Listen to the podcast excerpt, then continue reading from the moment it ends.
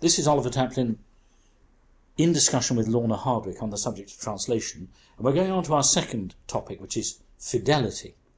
Is there such a thing, we're asking, is there such a thing as a faithful translation? Well, I suppose my question to that would be faithful to what? Do we mean by faithful the lexical arrangement of the words, or a faithful reproduction of the forms that are used, for example, in the poetic language of the choral odes in Greek tragedy, or perhaps the rather homely images that you find in some of the similes in Homer. Or by faithful, do we mean something more complex? The dynamics, the way in which a literary text contends with it, its predecessors, or how it mattered to the people who first read it or, or saw it performed in the theatre, how it affected the readers. Are there equivalencies and correspondences there that are worth pursuing? Yes, well, that certainly complicates the question. It looked like a simple one to start with. At the same time, the notion of faithful translation, I find it has an extraordinary grip on people. People seem to, they think they know what it means. There is an extraordinary power uh, of the idea of a literal, a literal. Sometimes called a literal, isn't it? A, crib. Now, obviously, those are useful for students, but uh, not only students. I mean, I've I've come across several creative artists who, as is almost inevitable, they don't know the source language of the original. I mean, Ted Hughes, I think, translated poems from 14 different languages, and I think he knew one of them.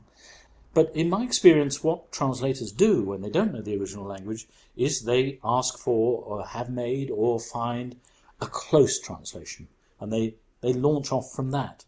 And it does make me wonder if what they value is really the closeness, or is it, I would like to ask, is it just the plainness?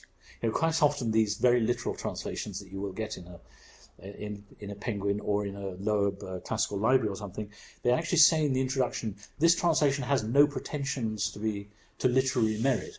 Where I always feel like saying, you can say that again. But I think actually there are ways in which a literal translation of Crib can actually distort, even do violence to the original. I always remember William Cowper, who translated Homer, not a very uh, famous or successful translation of Homer, but he actually said, I've got the quotation here, if we copy too closely, instead of translating, we murder him.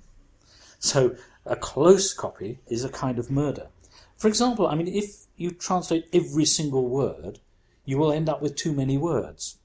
In Greek, there are these little words called, uh, which are known as particles, which actually are really tonal, and yet literal translations spell them out. They spell out this one tiny little word like g, and they translate it as in a manner of speaking, or to emphasize my point. And that's a kind of unfaithfulness in the literal translation, sticking to the word order of another language, taken over into the target language can be misleading. But above all, what I my my grouse about cribs about literal translations is that it will always go for the plain word, the pedestrian word, the colourless word. Now, that, of course, is what the modern creative translator likes about them because it gives the modern creative translation an opportunity to colour. But it's unfaithful when translating poetry to translate poetic language with plain, pedestrian, colourless words. The problem is that if in English you then go for colour to translate colour, then the translations the translator's intervention becomes inevitably visible. Instead of, so to speak, there being a transparency, a pedestrian transparency, instead you get a creative colour. The translator's role is then more overt.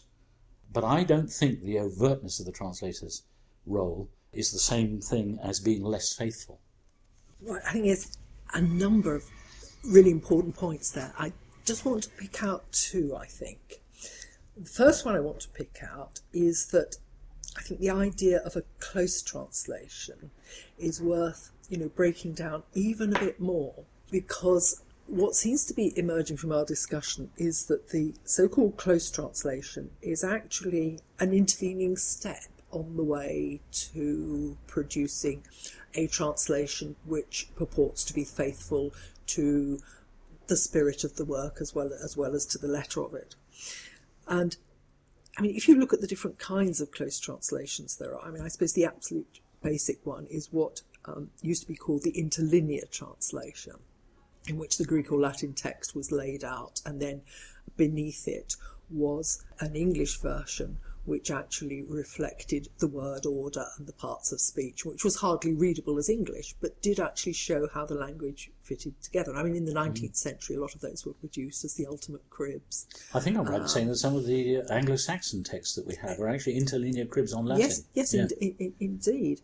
And in a way, I think apart from being providing quite an interesting window into the history of how people got to grips with, with Greek and, and, and Latin material, they do enable the reader to see how the word order works, how in rich languages where a lot of images and ideas are compressed together, they actually help you to get an idea of the density of the language. But of course, nobody would actually present them as a translation to be read, but they're part of the way that actually helps you in, into seeing how the language works.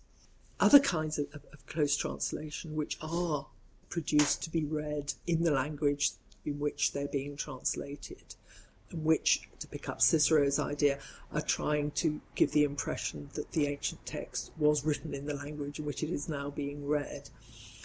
And there, the, the great challenge is how to communicate the density of, of the source language in a way that actually accords with the idiom and the flow and the rhythm and the sound of, uh, in this case, the English language, whether it's in poetry or in prose. And, and that's obviously another translator's decision, I think. And one of the things that quite often seems to happen is that the more accessible a translation is deemed to be, the more bland it is, because the translator has had to make decisions not just about the interpretation of the Greek or Latin text, but also decisions about the kind of English that is going to be in tune with the imagined readership. Yes. And that's an important thing, I think, who you're actually translating for, who, who's going to read it, who, in commercial terms, perhaps is going to buy it.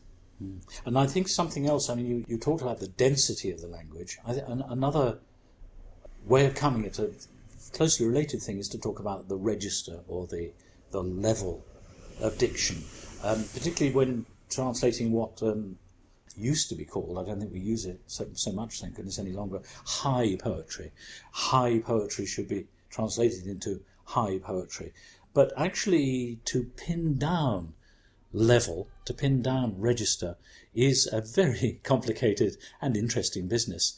And I've been very struck because in translating Greek tragedy myself, I've had to think about this a lot. And I saw a recent review of a translation which certainly struck home with me because it impinged very much on what I do because it said this review objected to uh, this new translation because it elided syllables. It said it's for it is. It says aren't for are not or I'd for I would. And this review claimed that that was below the level of the diction of, of Greek tragedy. Now, my practice certainly doesn't agree with that at all. There are places certainly where you want to say it is and not is, but that will be in a context which is particularly formal, like if somebody's making a speech of an edict or something. Sometimes, for the sake of pace, perhaps for the sake of bringing out a character, it would be right and it is would not be right. But this kind of choice, where on the whole you choose, I choose, what is suiting my rhythm, suiting my music, suiting my meter, there's a lot of precedent for that. Think how in earlier English poetry, so called high poetry, you could use ever or you could use ear. You could use a two syllable word or a one syllable word to suit you. I was reading Keats recently and noticed how Keats completely interchangeably does or does not sound ed at the end of a word. So much of I travelled in the realms of gold and the translating Homer poem, but in other places he would say travelled when it suits him. He would say travelled. They're completely interchangeable. So in my view, I don't think we have any authority to say that certain rules of language do obey a register and certain rules of, of language or certain uh, certain lexicon of words do not obey a register. We don't have an academy to lay these things down. Ultimately, it comes down to a matter of literary and poetic judgment. It ultimately comes down to a matter both in the writer, both in the translator, and in the readership or audience for the translation of the feel of the language. One cannot, there's no getting away from the feel of the language, I think. I wonder if that's one reason, too, why there always seems to be felt a need for new translations of these key texts. You know, the what the average impact life of a translation would be not more than a generation. It may then become of literary or, or, or, historical interest, but new ones are coming along. And I wonder if that has to do with the fact that in tragedy, for instance, in Greek tragedy, the different registers, the different kinds and levels of language that are coming together in the play may not find an exact equivalence in English as it is commonly read or spoken at a particular time. And that raises very interesting questions because the lang- you know, in terms of the fifth century BCE, when tragedies were being performed for the first time, the language in which they were being spoken or particularly sung was not the idiom of everyday use of the mm. ancient Athenians, insofar as we can know about that. So you've got immediately a kind of a distancing.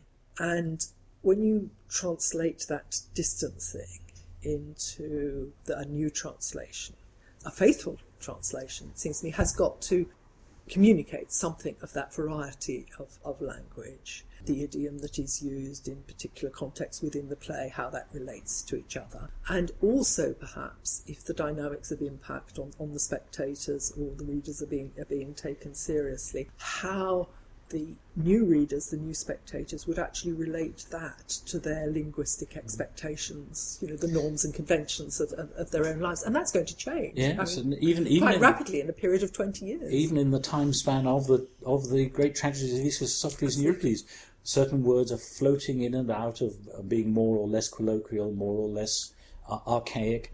And in English, an extraordinary example I, I came across just recently, about two or three years ago, I translated a phrase in play of Sophocles about birds using the word Twitter. And since then, the word Twitter has actually become uh, impossible to use in the translation of Sophocles. So it seems to me that what we're arriving at really is a sense of how a faithful translation has to involve some kind of negotiation. It's a negotiation between the translator and the ancient text, which may be a direct negotiation if the translator is very well versed in the ancient language, or it may be mediated if the translator is primarily a literary or dramatic figure who is taking scholarly advice or, or using you know close translations.